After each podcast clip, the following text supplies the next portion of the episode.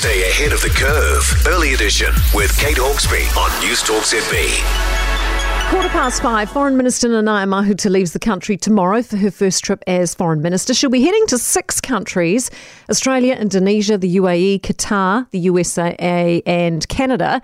With us now, Robert Patman, International Relations Professor at Otago University. Good morning to you. Good morning, Kate. What is the aim and purpose of these trips, Robert, and what's the outcome the government's looking for?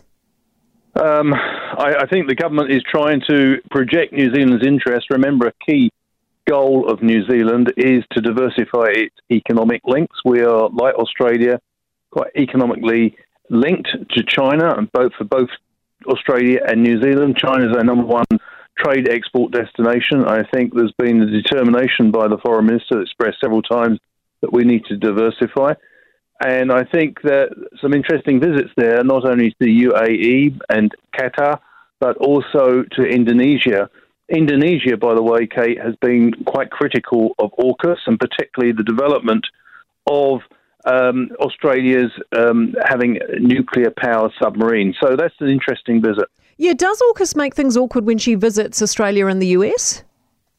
I don't think so. I, I, think they never invited New Zealand to be part of that arrangement, mm. and um, I, I, you know, I don't think so. I, I, think, in a sense, it helps New Zealand's efforts to economically diversify because it's seen being not part of AUKUS. Because although countries like Malaysia, Indonesia, Vietnam remain deeply concerned about China's activities in the Indo-Pacific, it does not mean they see AUKUS as an enhanced security arrangement involving three English speaking countries. So I, you know, they don't see it as the answer. I think, in short, and so in a sense, that's a little bit of difference that New Zealand can plug in its diplomacy. At the same time, it's consolidating those long-standing links. Australia, after all, is the first port of call for Nanaia Mahuta in her foreign travels. She won't have met, I imagine, many leaders in person, right? Because, uh, of course, you know, she became foreign minister just as COVID shut down the borders.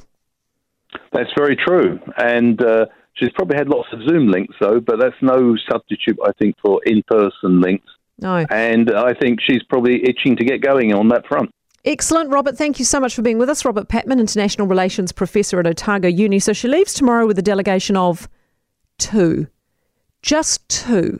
Now, contrast that to James Shaw, who went off to COP with about 13. I'm not sure why the foreign minister can visit six countries and meet world leaders with a delegation of two, and James Shaw can go to a climate change summit in Glasgow and need to take 13.